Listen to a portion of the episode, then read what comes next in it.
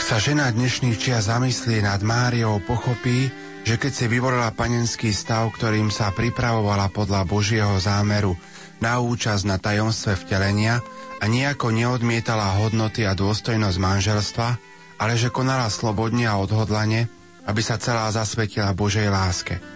Aj dnešnú ženu naplní obdivom, ak pochopí, že Mária z Nazareta bola žena, ktorá pri úplnej poslušnosti Božej vôli neznášala len pasívne pomery a životné udalosti, ani neodsudzovala svojou nábožnosťou iných, ale skôr vedome vyhlasovala, že Boh je obhajca ponížených a utláčaných a že zosadzuje z trónov mocných tohto sveta.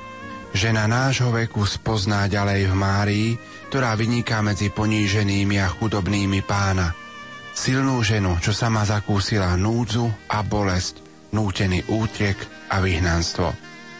Milí poslucháči, na Nový rok si spoločne priblížime panu Máriu skrze niektoré state z Evanielia z Trnavskej novény. Pokojné a pohodové počúvanie vám prajú majster zvuku Michal Vosko, hudobná redaktorka Diana Rauchová a moderátor Pavol Jurčaga.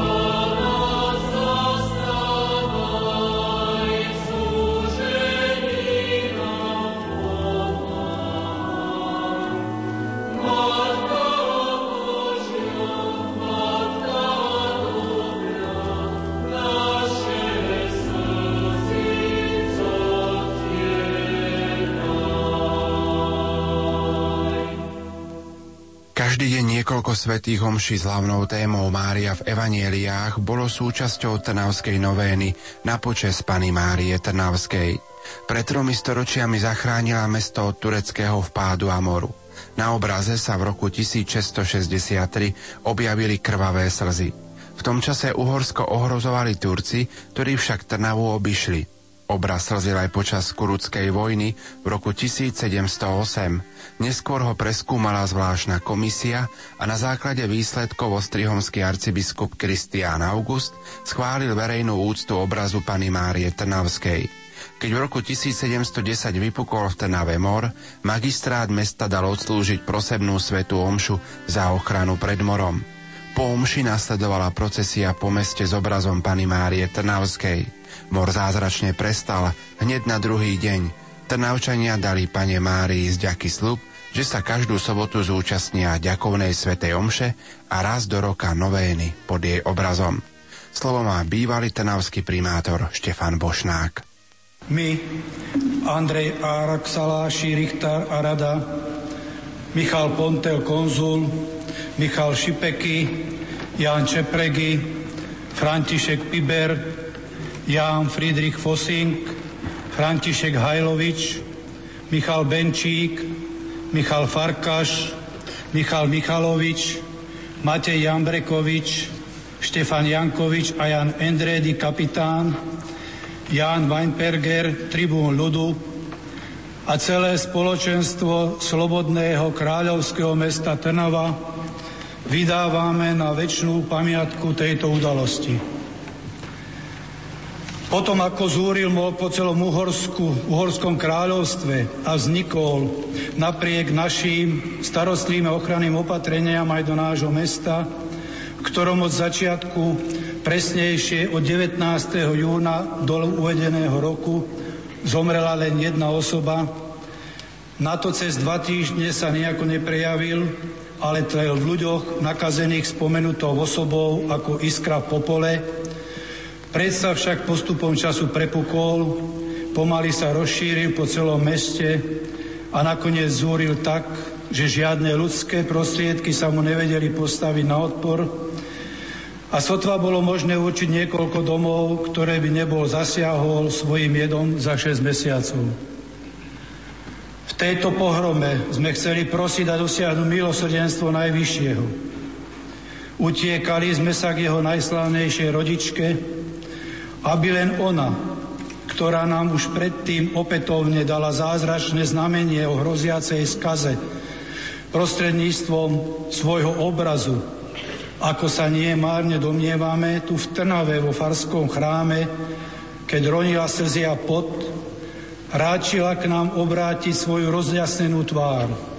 Vyprosila od pána neba i zeme odvrátenie zúrivého moru od tohto mesta Trnavy a aby bola ona aj v budúcnosti jeho patronkou, aby bolo chránené pred nákazlivými chorobami.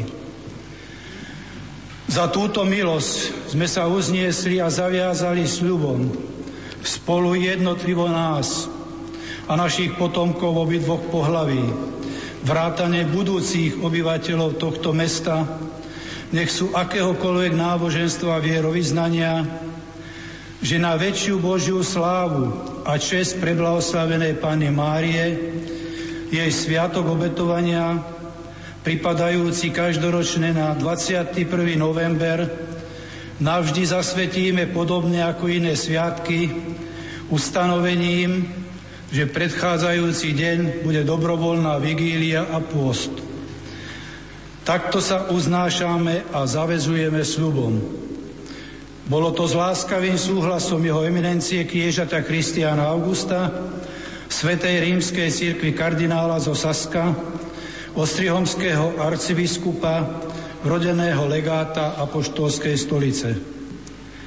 Tiež druhým slúbom, ktorý sme urobili dávnejšie o Svetej Omši, o preblahoslavenej Pane Márii, tá sa má slúžiť každú sobotu o 10.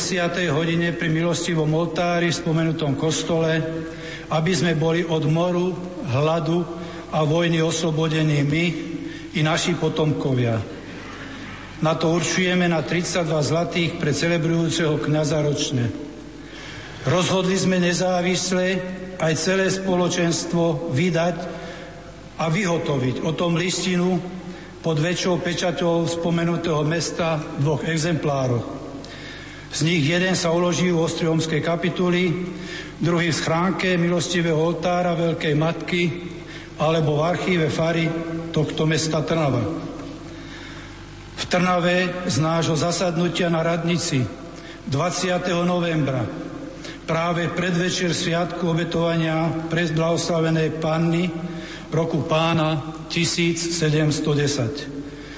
Vyhotovil Štefan Jankovič, senátor a sprisahaný notár tohože mesta Trnava. Vážený pán dekan, Súčasné vedenie mesta Trnava prijalo tento záväzok našich predkov ako svoj. Vzhľadom k tomu, že dnes je presne 300 rokov, kedy ukončil sa mor v Trnave, dovolte, aby sme vám odovzdali faksimile tejto listiny aj so slovenským prekladom.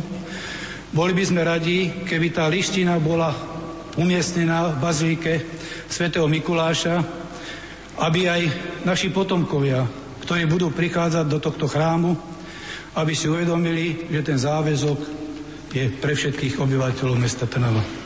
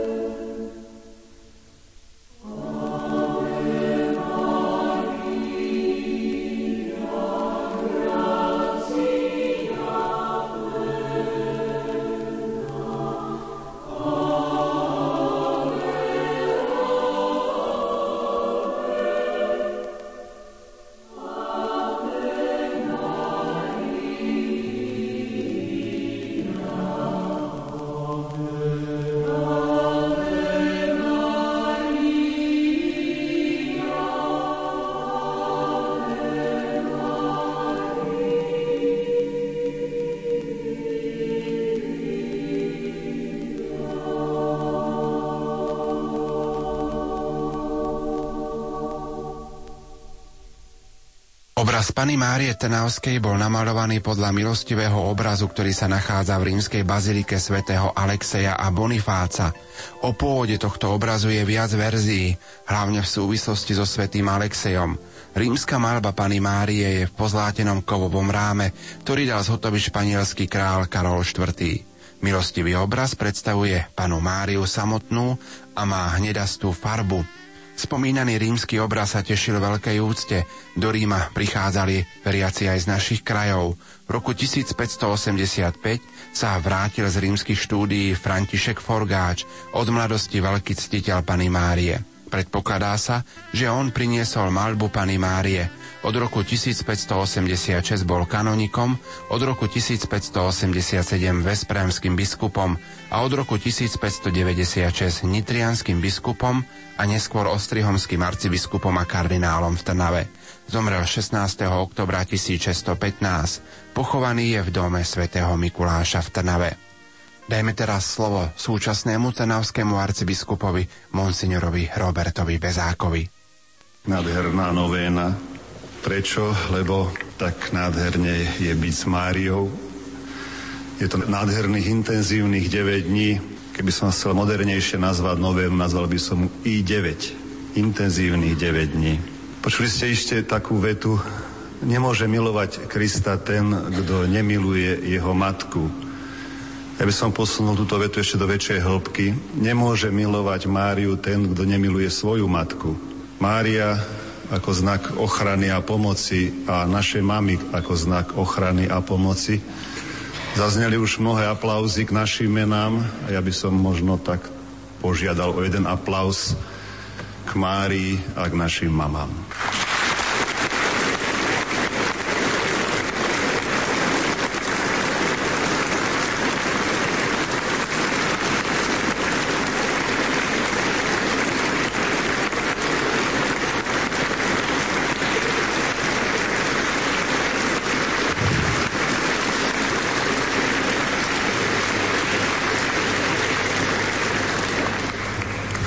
Aby tých intenzívnych 9 neostalo ukončených dnešným večerom. Dnes s dekrétom chcem vyhlásiť rok Panny Márie Trnavskej. Tých 300 rokov je úžasné jubileum. Po ďalších 300 tu my už nebudeme, aby sme mohli oslavovať teda celý rok a ten, vyhlasujem ho preto za rok Panny Márie. Týmto mojim dekrétom ľútostivá kráľovna neba i zeme, zliadni na svoje kajúce dietky a príjmi vďaky za všetky dobrodenia, ktoré si nám vyprosila u svojho božského syna. Ďakujeme ti najmä za premnohé dobrodenia, ktoré si vyprosila nášmu národu a nášmu mestu v ťažkých časoch utrpenia, vojny a moru. Prúsne ťa prosíme, ochraňuj náš národ a naše mesto teraz i v budúcnosti. Ráč nám vyprosiť pokojné časy, aby sme mohli ešte viac chváliť Tvoje milosrdenstvo a so všetkými svetými s celou církvou zvelebovať Božie dobrodenia. Aby sa splnili želania a túžby veriacich Trnavskej arcidiecézy a všetkého Božieho ľudu, ktorý prechováva úctu k Panne Márii Trnavskej, vedený tiež aj osobným želaním, aby úcta k Panne Márii podnecovala čo najširšom prostredí ducha vďačnosti a vzájomného odpustenia, ktoré nás privádza všetkých bližšie k Bohu a v súlade s kánonom 381 paragraf 1 kódexu kanonického práva a článkom 2132 katechizmu katolíckej cirkvi týmto vyhlasujem rok Panny Márie Trnavskej, ktorý začína 21. novembra 2010 teda dňom vyhlásenia tohto dekrétu v Bazilike svätého Mikuláša v Trnave a ukončený bude 21. novembra 2011. Nech tento rok Panny Márie Trnavskej prinesie mnoho duchovného dobra, posilní vďačnosť a dôveru k našej nebeskej matke, nielen v našej arcidieceze, ale i v celom slovenskom národe. Podpísaný Robert Bezák, trnavský arcibiskup.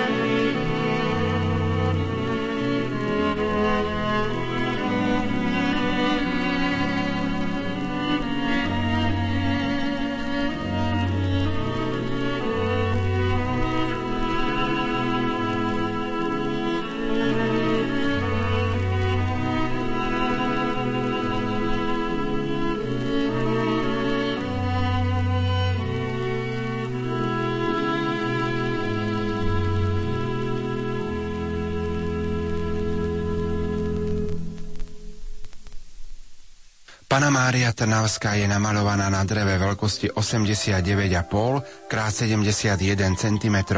Kým rímska malba má zreteľné črty východného umenia, Trnavská je skrášlenou kópiou. Ušlachtilá milá tvár Pany Márie je v závoji, okolo hlavy má svetožiaru. Ľavú ruku na srdci, pravá je pozdvihnutá a obrátená dlaňou von. Na pozadí sú ozdobené kosoštvorce, vyplnené ľaliovými krížmi. Malba bola umiestnená na múre severnej bočnej lode a po prístavbe bočných kaplniek bola umiestnená v kaplnke svätého Kríža. V rámci príhovorov odznel aj príhovor doktora Gabriela Brenzu, cirkevného historika a farára v Selciach na tému Narodenie pána.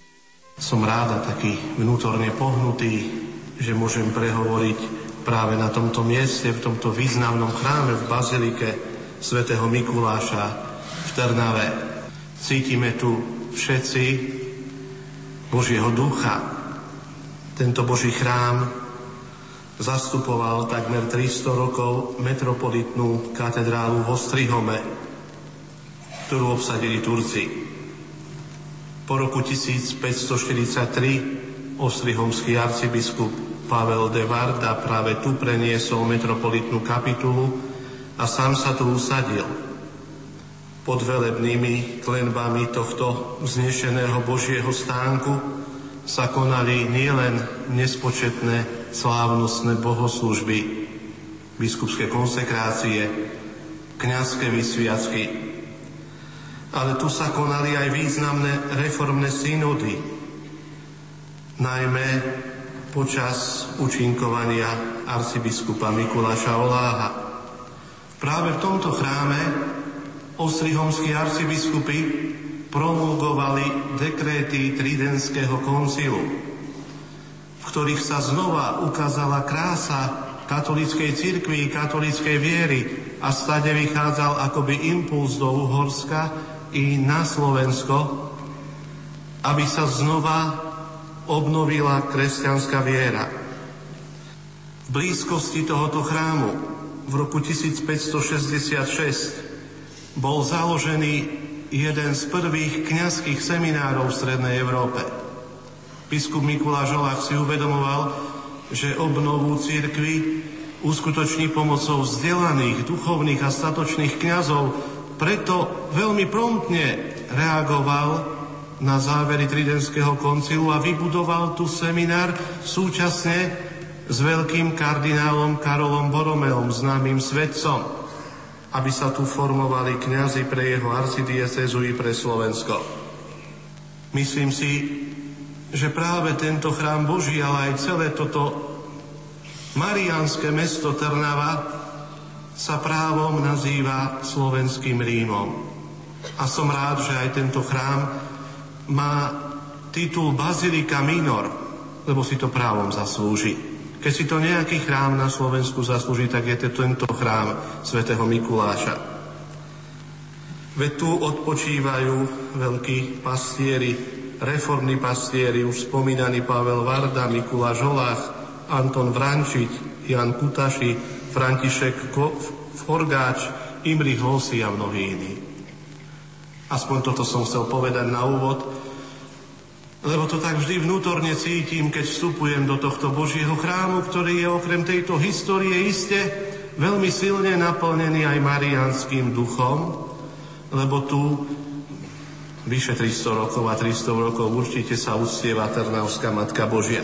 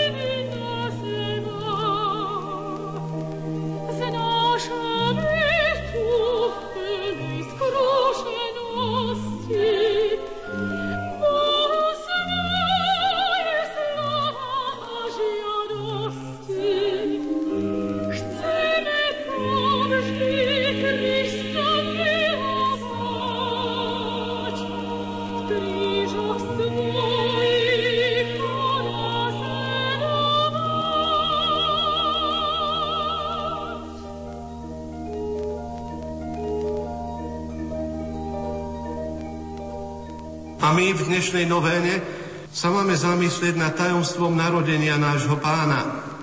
Máme sa akoby v duchu preniesť do Vianočnej noci, do toho jej čara, do noci, ktorá spojila nebo so zemou a v ktorej sa narodil Spasiteľ a ktorá je tak veľmi ospievaná v stovkách koliet, ale o ktorej toľko rozjímali aj teológovia.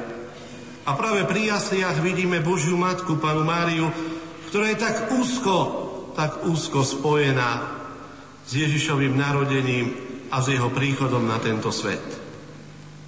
Meditujúc nad evaníliom o narodení v Alexandrii, centre duchovného kultúrneho života Egypta, kde žili mnohí teológovia práve v tejto aleksandrijskej škole, počnúc veľkým Origenom, začali Máriu nazývať Teotokos, Bohorodička. Bola to tá, cez ktorú prišiel na tento svet Boží syn, druhá boská osoba Ježiš Kristus, ktorej lone sa počala, ktorá ho aj porodil. A je veľmi zaujímavé, že tento titul, ktorý je ťažký, a ktorý je teologicky veľmi zľudovel.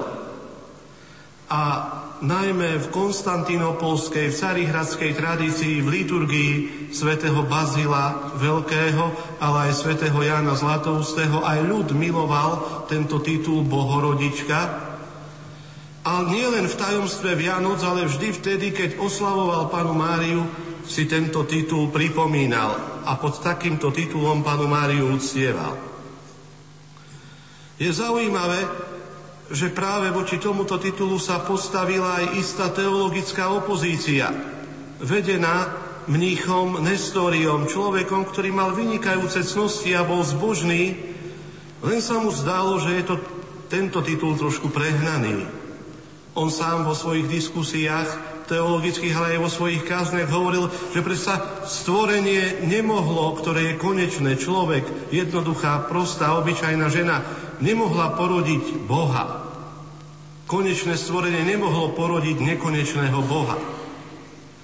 Hovoril, že uvažovať o Bohu, ktorý potrebuje opateru matky a ktorého treba zavinúť do plienok, alebo ktorý plače v jasliach, je blasfémia a pohanská bajka. Hovoril, že božstvo prišlo do Kristovej osoby až neskôr a tak Márii by patril titul Kristotokos, Kristorodička a nie Bohorodička. Lebo že je to prehnané a hádam aj teologicky nesprávne. Nestorius pre svoju účenosť bol vybratý za patriarchu Konstantinopolu. Napriek tomu sa na obranu úcty k Bohorodičke ozvala celá Aleksandrijská teologická, už novoaleksandrijská škola, vedená svetým Cyrilom Aleksandrijským, človekom, ktorý možno mal povahu trošku prudku, ale ktorý hneď vo svojom veľkonočnom liste v roku 430 varoval pred týmto bludom a uvažoval aj nad tajomstvom Božieho materstva, aj nad tajomstvom Kristovej osoby až tak, že sa táto záležitosť dostala pred cisára Teodozia II. A potom tento cisár Teodozius II zvolal koncil všetkých biskupov svojho impéria, na ktorom sa zúčastnili aj vyslanci rímskeho biskupa do Efézu, do mesta, ktoré sa nachádzalo v terajšom Turecku a ktoré bolo úzko späté s marianskou úctou. Bol tu starobilý chrám mariánsky, keďže v tomto meste, kde bola cirkevná obec založená už svätým Pavlom Apoštolom, žil svätý Apoštol Ján. Jánovská tradícia tu bola veľmi silná a my vieme, že v Jánovom evanieliu práve Kristus na kríži Jánovi zveril jeho matku a tak bolo aj presvedčenie, že Mária mohla dožiť svoje posledné dni práve v Eféze, že tu mohla bývať pri učeníkovi, ktorý ju dostal od samého Krista do svojej ochrany. Aj tu bola táto úcta živá, je zaujímavé, že hoci sa zdalo, že ide o kontroverziu, o dialog medzi teológmi, tento dialog bol veľmi ľudový a dotýkal sa všetkých ľudí, keďže titul Bohorodička z ľudovel, a ľudia tento titul milovali a už si vtedy, počiatkom 5. storočia, nežne uctievali pre blahoslavenú panu Máriu. Na Turíce v roku 431 za dramatických okolností tu sa konal koncil v Eféze. Bolo to 22. júna v roku 431 pod predsedníctvom arcibiskupa z Alexandrie, metropolitu z Alexandrie, svätého Cyrila a za prítomnosti 198 biskupov v bazilike alebo v kostole Pany Márie v Eféze. Cyril samozrejme vo svojej reči argumentujúc z písma svätého, obhájil tradíciu i učenie podľa písma, že Pána Mária je skutočne bohorodičkou a že hoci sa nám to zdá nejakým spôsobom nepochopiteľné, predsa Kristus bol integrálnou skutočnou osobou od prvého okamihu počatia pod srdcom Pany Márie. Že Kristus bol skutočným Božím synom v momente, keď sa vtelil lebo ľudský život sa začína počatím. Vidíme, ako všetko so všetkým súvisí. A tak táto slabá ľudská žena pri zachovaní panenstva porodila v Betleheme skutočne Boho človeka, ktorý preto, aby sa priblížil k ľuďom, vzal na seba podobu dieťaťa a skutočne vo svojej ľudskej prírodzenosti potreboval opateru ľudskej matky a ľudskej ženy. A tak konciloví otcovia odhlasovali že Cyril má pravdu a že jeho náuka je pravdivá. Hoci ešte nedošli patriarcha z Antiochie Ján, ktorý bol zasa stupencom Nestoriovým. Nakoniec aj história, aj cisár, ba aj pápež, ktorý potvrdil rozhodnutia prvého koncilu, dali za pravdu Cyrilovi aj, aj dejiny teológie.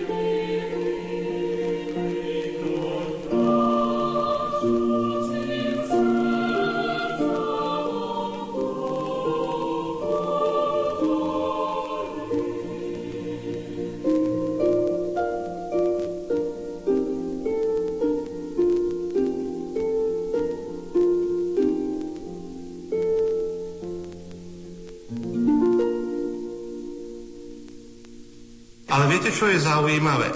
Tradícia nám zachytila, že ľudia v ten večer, turičný večer v roku 431, čakali, ako sa to všetko skončí. Čakali na koncilových otcov, čo im povedia. A keď im povedali, že sa dokázalo a že je Bohom zjavenou pravdou, že Pana Maria je skutočnou bohorodičkou, údajne s pochodňami a faklami za spevu marianských hymnov odprevadili koncilových otcov do svojich domovov. Tá spontánnosť, ľudová spontánnosť, ktorá vlastne bola akoby zapojením ľudu do týchto diskusí teológov a biskupov, ma vždy fascinovala. A tak trošku v nej vidíme všetci tú nežnosť, ktorú masy prejavujú Márii a vidíme aj duchovnosť, ktorá vyžaruje z marianských putných miest a iste vyžaruje aj z tejto novény.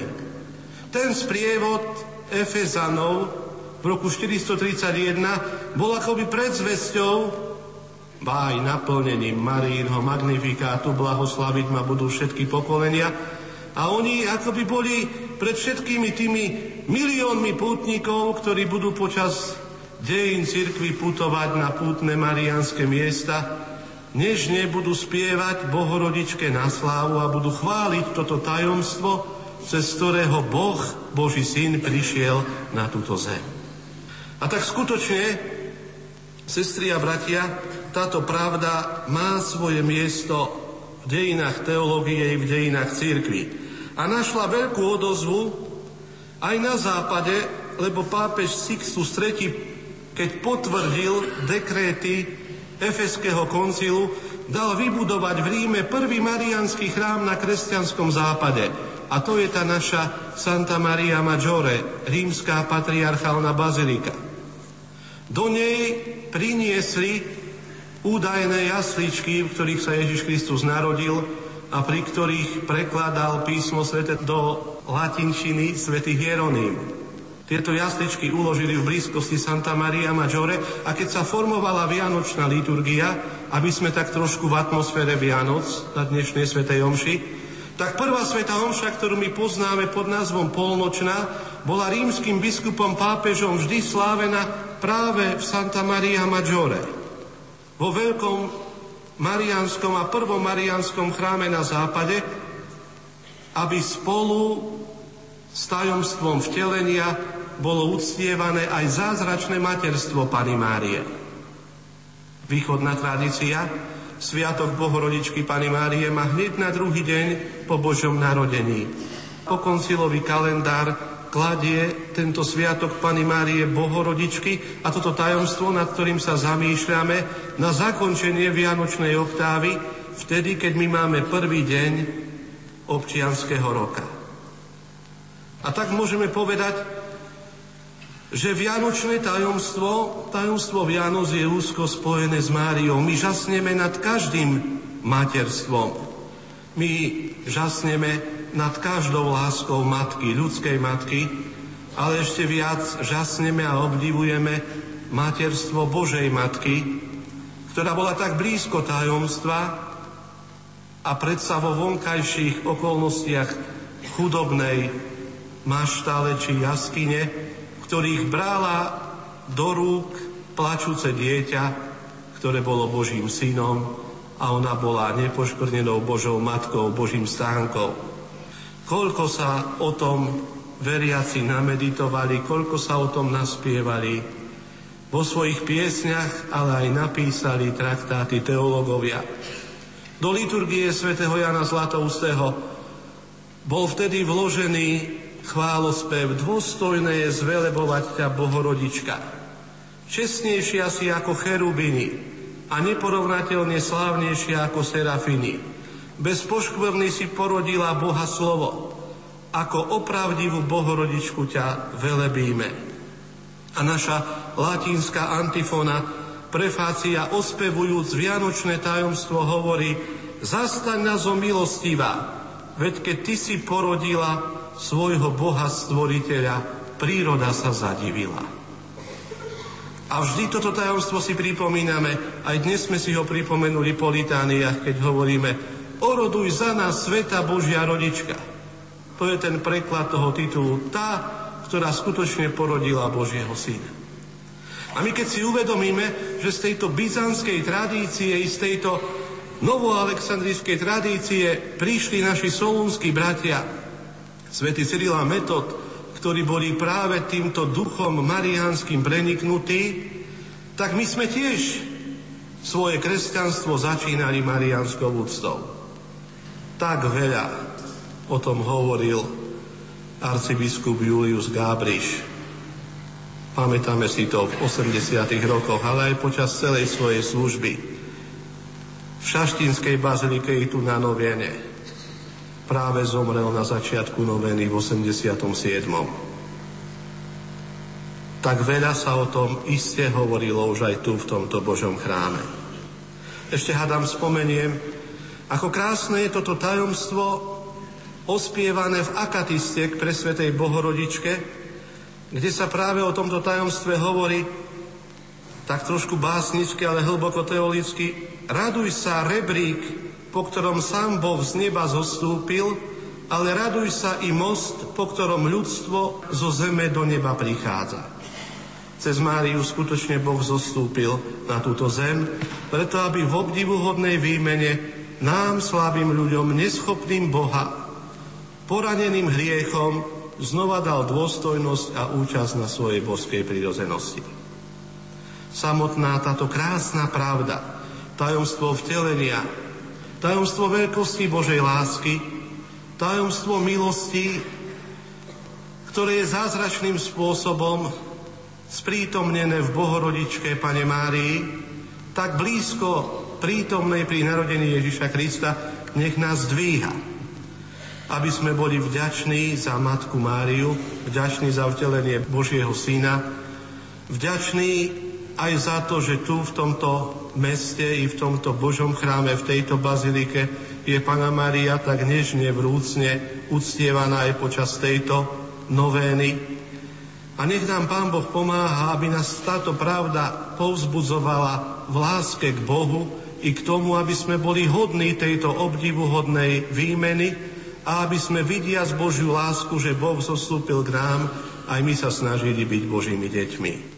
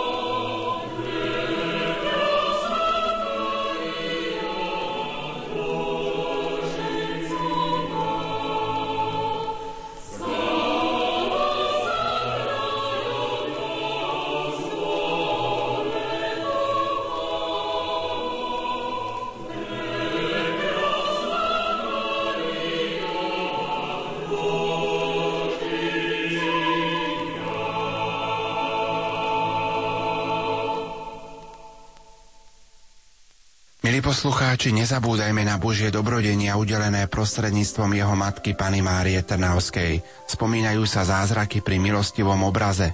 No či môže niekto vyrátať, koľko ľudí počas dejín tu našlo útechu v bolestiach, silu do ďalšieho života, koľky sa tu zmenili k dobrému a vrátili k viere a hĺbšiemu životu?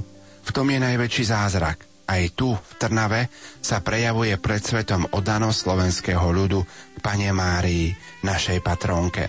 Prosme, aby nám dala silu odolávať s vodom telesnosti a mamone tak, ako sme vedeli odolávať ateizácii.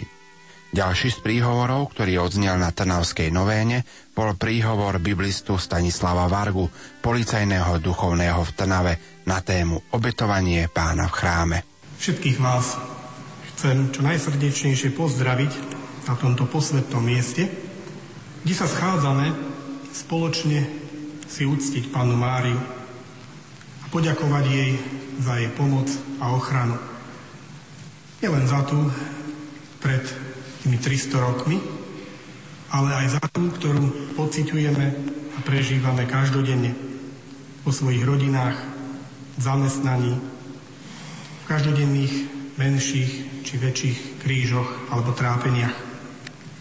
Narodenie Ježiša Krista a jeho obetovanie v chráme, nad ktorými sa budeme dnes zamýšľať, sú neoddeliteľnou súčasťou vianočnej liturgie, kedy počúvame kázne, príhovory, sledujeme dramatické spracovania vo forme jasličkových pobožností alebo vianočných akadémií. Obidve tieto použitia, či tie naše kazateľské alebo tie dramatické, väčšinou narábajú s kombináciou Matúšovej a Lukášovej správy o zvestovaní a narodení pána. Na takéto použitie sme si tak zvykli, že nielen bežný návštevník bohoslúžby, ale aj my kňazi niekedy, keď si chystáme kázeň alebo sa k vám prihovárame, si aj nevšimneme alebo neuvedomíme, či, či, čítame Lukášovú stať alebo Matúšovu. Používame skôr slovný význam vianočných perikop čítaní. Pridáme k tomu trošku vianočnej idyly, pekné piesne a svetielka a sme spokojní. Alebo boli sme spokojní, keď sme boli deti. Čo nám však zostalo z takýchto Vianoc, keď e, bohatý stôl a darčeky máme dnes kedykoľvek. Tá krásna pieseň Tichá noc nám už od novembra v obchodoch niekedy lezie na nervy. A ten skutočný duchovný zmysel vianočných príbehov nám ako si uniká. Biblická veda, ktorá vysvetľuje príbehy o Ježišovom narodení a obetovaní prešla už takými dvomi fázami. Prvým štádiom bolo rozpoznanie skutočnosti, že materiál týkajúci sa Ježišovho narodenia, ktorý máme v evaniliách, je odlišného pôvodu od materiálu, ktorý rozpráva o Ježišovom verejnom účinku prípade Ježišovho verejného účinkovania sa opierame o svedectvo apoštolov. To nám je jasné. Ale o aké svedectvo sa opierame, keď čítame u Matúša o mudrcoch alebo u Lukáša o pastieroch, to nevieme presne povedať. Potom nasledovalo také druhé štádium, prístupu k týmto textom a ktoré bolo vlastne takým logickým vyústením toho prvého. To druhé štádium spočívalo v určitej kritike alebo kriticizme. Výsledkom bolo poznanie, že keď si položíme vedľa seba správu svätého Matúša a svätého Lukáša, tak sú úplne rozdielne a zhodujú sa len v pár detailoch. V niektorých detailoch si dokonca odporujú. Napríklad u Matúša musí sveta rodina utekať pred Herodesom do Egypta a u Lukáša sa pokojne vracia cez Jeruzalem do Nazareta.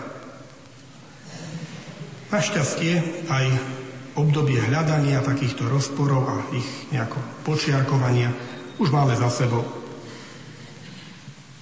Biblisti vstúpili do nového štádia a snažia sa skúmať teológiu týchto rozprávaní. Ide teda viac o náboženské posolstvo. Ako to povedal jeden známy katolícky biblista, do Vianoc treba vložiť dospelého Ježiša, ktorý nás učí a dáva nám príklad. Existuje jeden dokument Pápežskej biblickej komisie, ktorý je starší ako ja, je z roku 1964. A ten hovorí, že Evanília máme považovať za historické v tom zmysle, že štyri rozprávania o Ježišovom živote majú svoj pôvod v Ježišových slovách a skutkoch, ktoré konal. Nie sú však v žiadnom prípade jeho životopismi. Keď sme toto pochopili, tak zistíme, že aj tie spomínané odlišné rozprávania o Ježišovom narodení u Lukáša či u Matúša môžu byť odlišné a pritom v tom teologickom posolstve sa môžu vzácne zhodovať.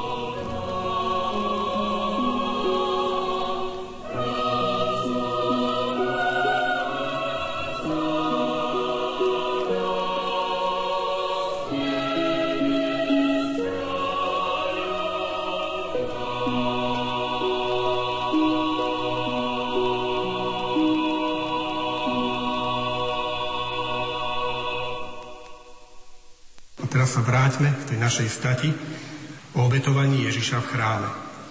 Ako viete, táto udalosť má svoj sviatok v liturgickom kalendári 2. februára, ale čítame o nej aj v nedeľu o Vianočnej oktáve.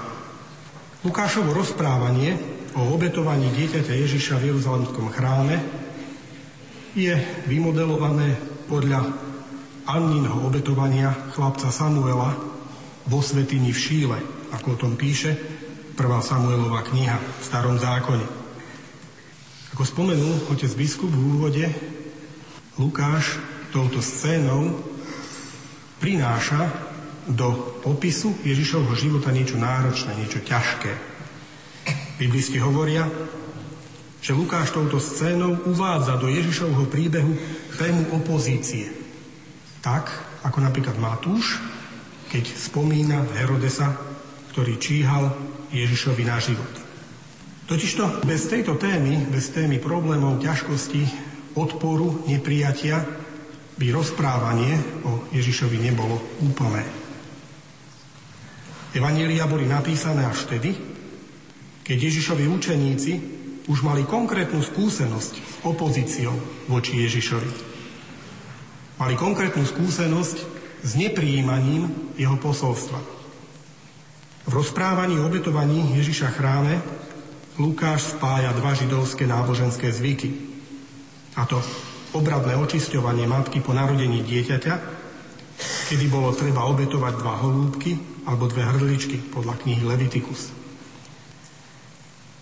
A druhým zvykom bolo predstavenie a obetovanie prvorodeného chlapca pánovi a zaplatenie výkupného 5 šeklov.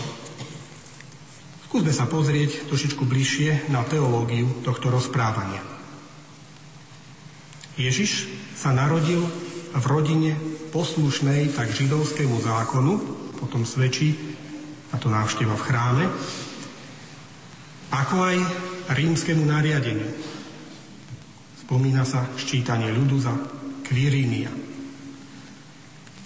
Evangelista Lukáš tým chcel povedať, že Ježiš od počiatku nestal v opozícii ani voči Izraelu, ani voči Rímu. Pilát neskôr vyhlási, že Ježiš bol naozaj nevinný podľa rímskych zákonov. Ježiš nezavrhol ani judaizmus, hoci židovskí vodcovia, ako vieme, ho odmietli. Evangeliové rozprávanie potom pokračuje Simeónovým proroctvom, Simeon ich požehnal a Márii, jeho matke, povedal On je ustanovený na pád a na povstanie pre mnohých v Izraeli a na znamenie, ktorému budú odporovať. A tvoju vlastnú dušu prenikne meč. Pád a povstanie mnohých v Izraeli je sprievodný znak odporu voči Ježišovi. A v meči, ktorý predpovedal Simeon Márii, vidí Lukáš meč súdu a rozdelenia, ako o ňom píše v starom zákone prorok Ezechiel. Vyhovuje to kontextu proroctva, kde Ježiš je ten, pre ktorého sa ľudia musia rozhodnúť. A u Lukáša nachádzame scénu jeho evaníliu, kedy sa tento súd rozdelenia alebo rozhodnutia dotýka aj Ježišovej matky. A je to známa scéna o Ježišovej pravej rodine, keď Ježiš hovorí, mojou matkou a mojimi bratmi sú tí, čo počúvajú Božie slovo a uskutočňujú ho. Ako vieme, Mária bola prvá z tých, ktorí počúvali Božie slovo a uskutočňovali ho. Takto sme si v krátkosti predstavili náboženské posolstvo state o obetovaní Ježiša v chráme. Vidíme, že evangelista svätý Lukáš ukazuje nielen Máriu a Jozefa ako nábožných a poslušných predpisom starého zákona, ale predovšetkým ukazuje Ježiša ako svetlo národov a ako znamenie protirečenia. A presne podľa týchto dvoch charakteristík potom Neskôr sa Ježiš ujíma svojej misie, ktorú dostal od Otca. Ujíma sa jej tak, aby ohlasovaním zvesti o Božom kráľovstve bol tým svetlom pre svet. A obetou na kríži sa stáva znamením protirečenia. A môžeme ísť ešte ďalej, lebo oboje potom sprevádza Ježišových učeníkov na ceste ľudskými dejinami. Byť svetlom a zároveň počítať s tým, že nám budú protirečiť.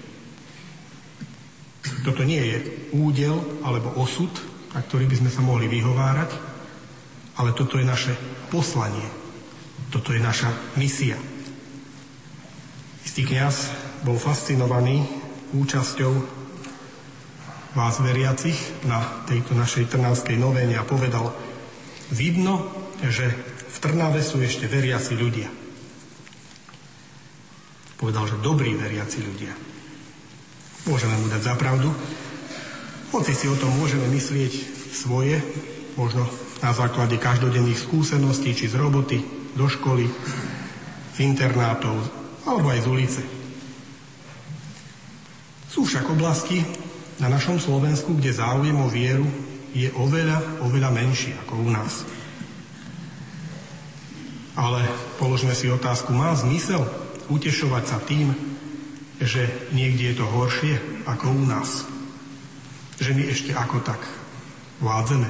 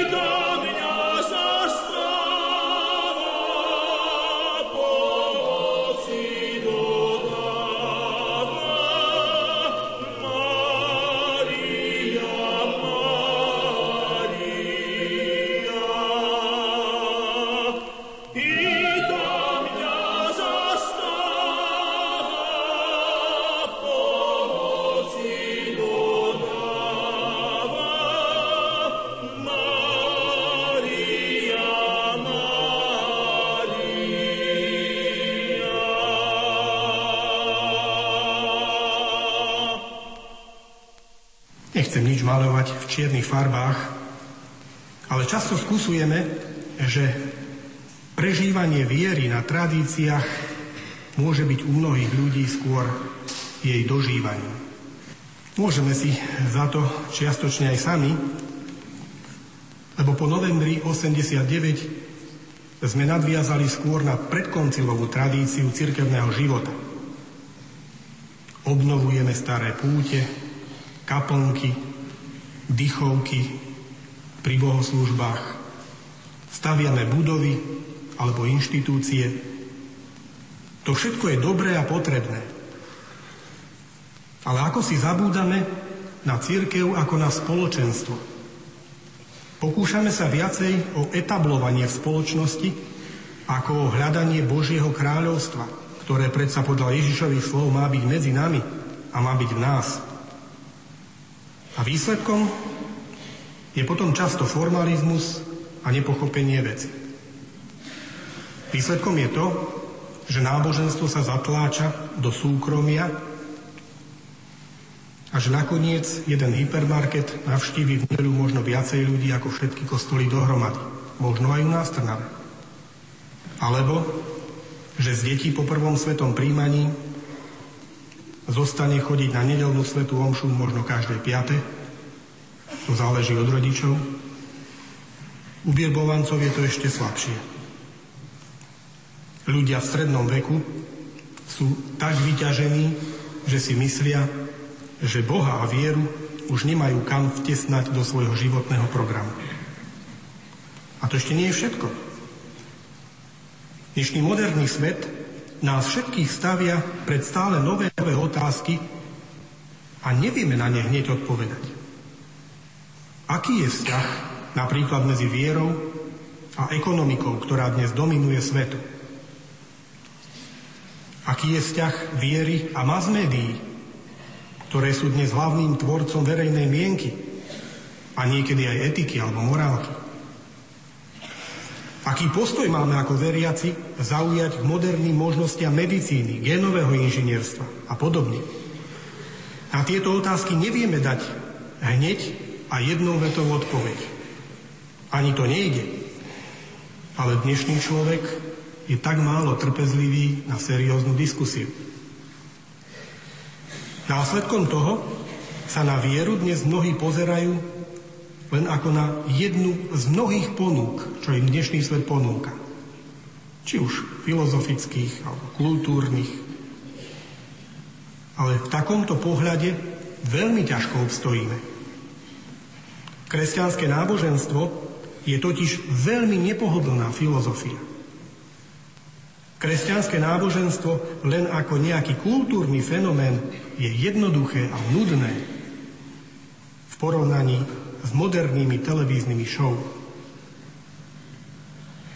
A predsa, hoci by sme v tomto pesimistickom výpočte mohli pokračovať ďalej a ďalej, zabudli by sme na jednu veľmi dôležitú vec, ktorú my, kresťania, máme a nemajú nikto iný.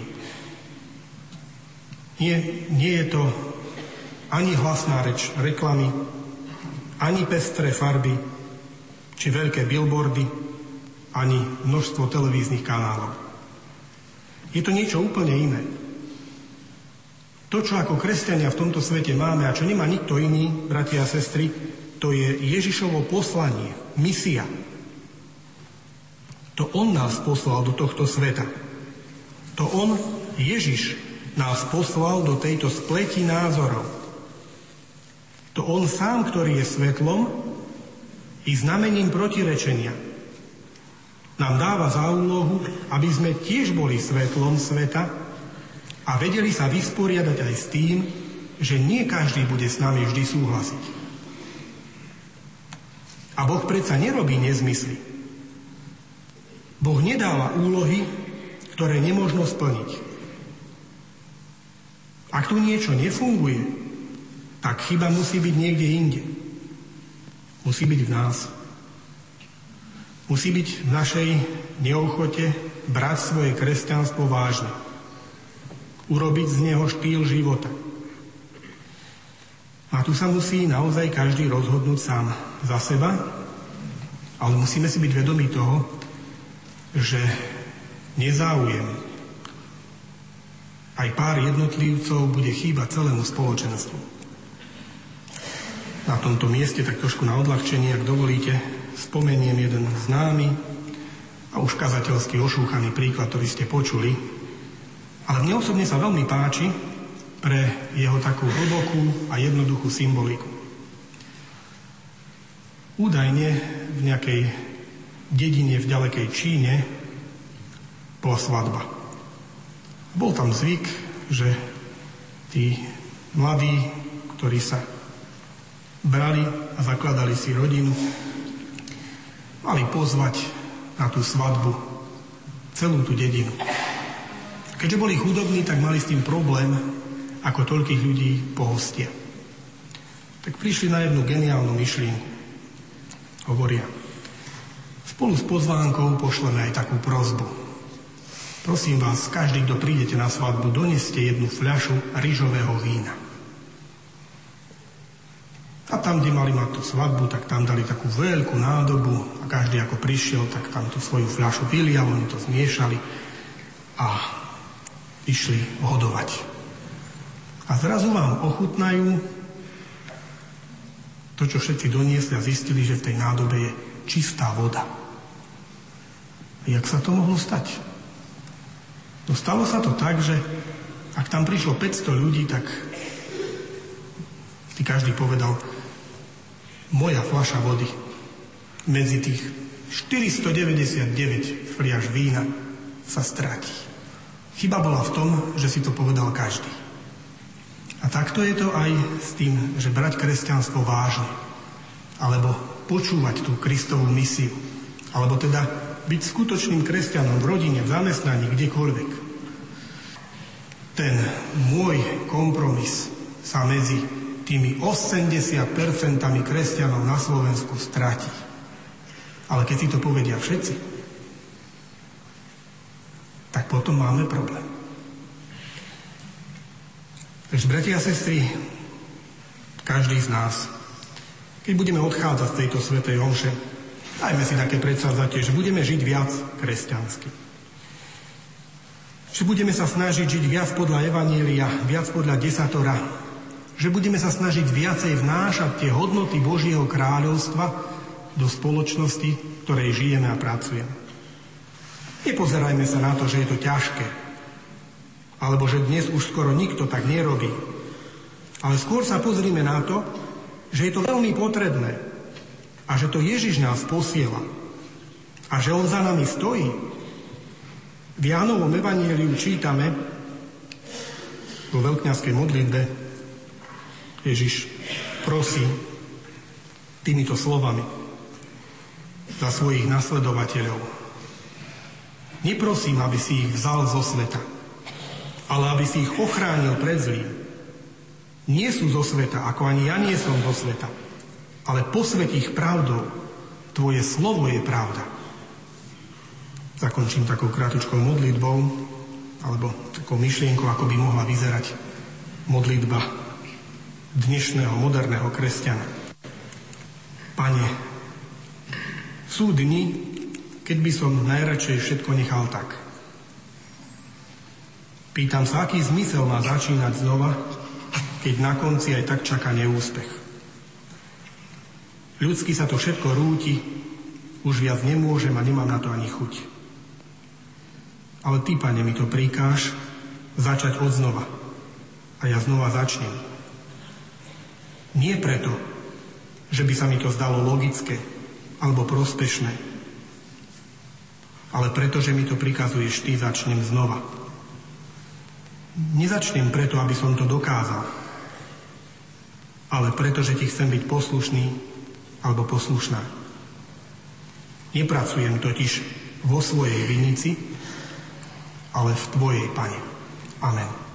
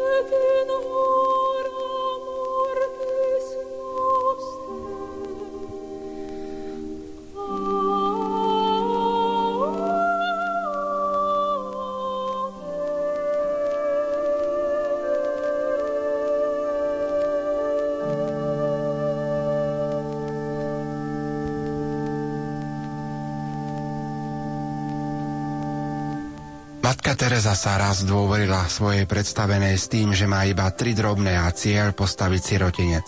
Sestra Teresa povedala jej nežne predstavená, nemôžeš postaviť sirotinec s tromi drobnými. S tromi drobnými nedokážeš nič. Viem, usmievala sa matka Teresa a dodala, ale s Bohom a s troma drobnými môžem všetko. Milí poslucháči, s Bohom v nás nemôžeme nikdy prehrať. Nebudeme unavenými, neschopnými, sklamanými a znechutenými. Práve naopak, celý tento rok bude šťastný, požehnaný a plný načenia. Požehnaný nový rok vám zo štúdia prajú Michal Vosko, Diana Rauchová a Pavol Jurčaga.